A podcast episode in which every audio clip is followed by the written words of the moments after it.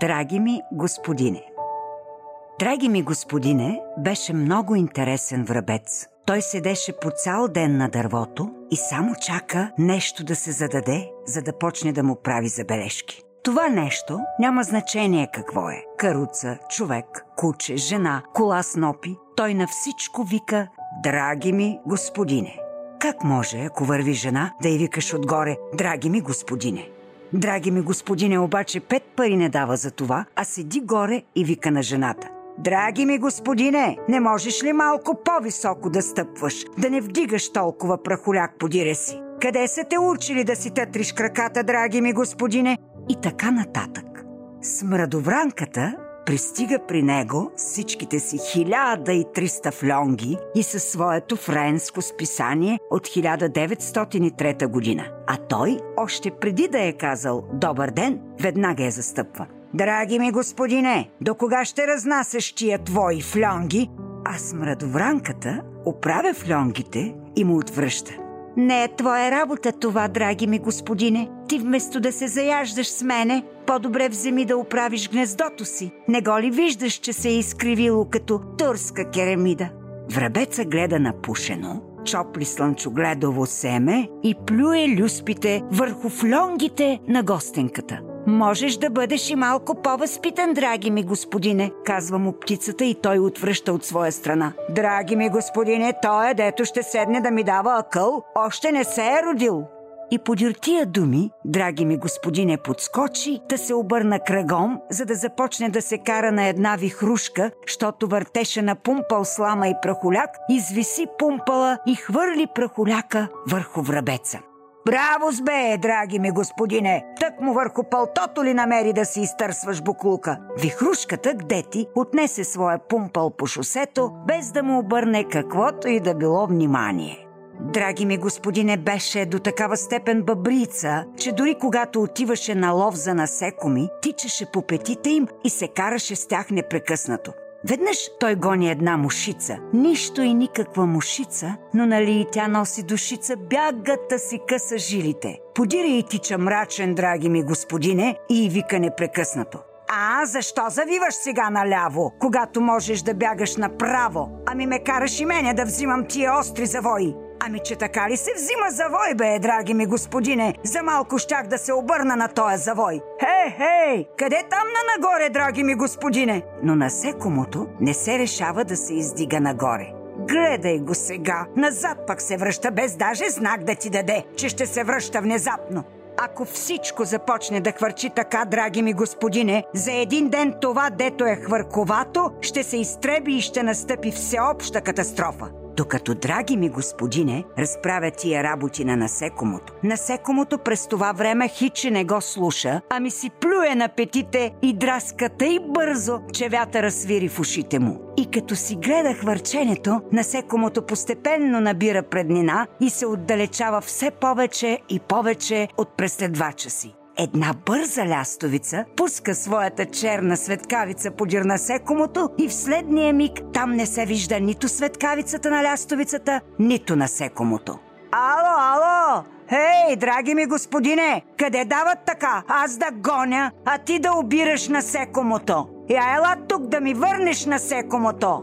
Такъв случай обаче още не е имало, щото насекомото е ничие. По-точно, той е на оня, дето ще го хване, иначе някой лаком човек би турил ръка на всичко, дето хвърчи под небето и не би оставил дори половин насекомо за другите. Докъде стига със своето нахалство, драги ми господине, ще разберете още по-добре, ако ви кажа, че по времето на едни маневри около нас се събра много войска. Войската струпа оръдия, танкове, напълни цялата околност с картечници, самолети пищат по небето, а така също и хеликоптери. Драги ми господине, щом видя, че войската се приготви да почне маневрите, се запъти към нея. През той време войската взе да гърми и гдещо имаше хвърковато и ногато се пръсна, като че потъна в дън земя. Само, драги ми господине, върви на перен и почва да прави забележки на войската и да й се кара. Е, драги ми господине, къде така през просото? Викаше врабеца на войската, сякаш войската бе влязла в неговото просо и щеше да му опоска нивата. Точно тук ли намери да гърмиш, драги ми господине? Ами че ако всеки седне да гърми, докъде ще стигнем тогава? Войската обаче продължаваше да гърми и един снаряд, като се стрелна, да за малко не отнесе връбеца.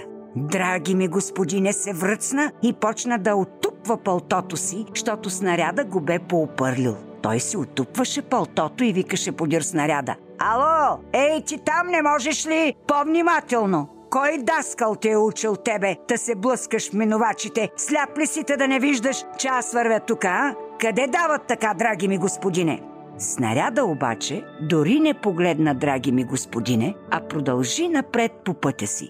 Смрадовранката пищи до небето, щото е на средата на пътя. От една страна се мъчи да придържа всичките си фльонги, от друга страна гледа да не изгуби своето френско списание от хиляда деветстотин и трета година, па накрая изпадна в паника, та ни списание, ни фльонги вече не гледаше. Снаряда премина стремглаво край нея и удари френското списание от хиляда деветстотин и трета година, та го направи на пух и прах. Щом видя това, драги ми господине си подви опашката и търти да бяга. Кога стигна до нас, ние му викаме: „Драги ми господине, ти май се изплаши от войската.“ „Кой? Аз ли? Не се е родил още той, дето ще ме изплаши мене, драги ми господине. Не се е родил още.“ Чир го подкачи: „Тъй както те гледам, драги ми господине, ти само дето целия свят не си закачил с твоите забележки.“ „Ще го закача и забележка също ще му направя. Никак не ми мига окото.“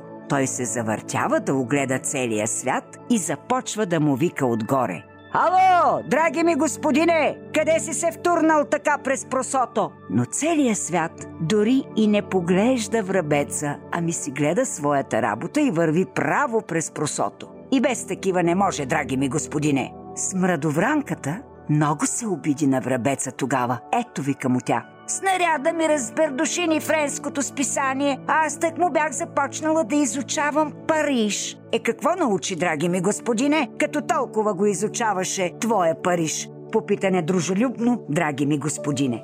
Нещастницата оправи фльонгите си и му каза, че Париж е столица на Франция, че има Айфелова кула и че не граничи с други градове. „Как така не граничи?“ изненада се драги ми господине. „Мигър може да съществуваш на този свят, без да граничиш с някого.“ „Може“, рече му смрадовранката.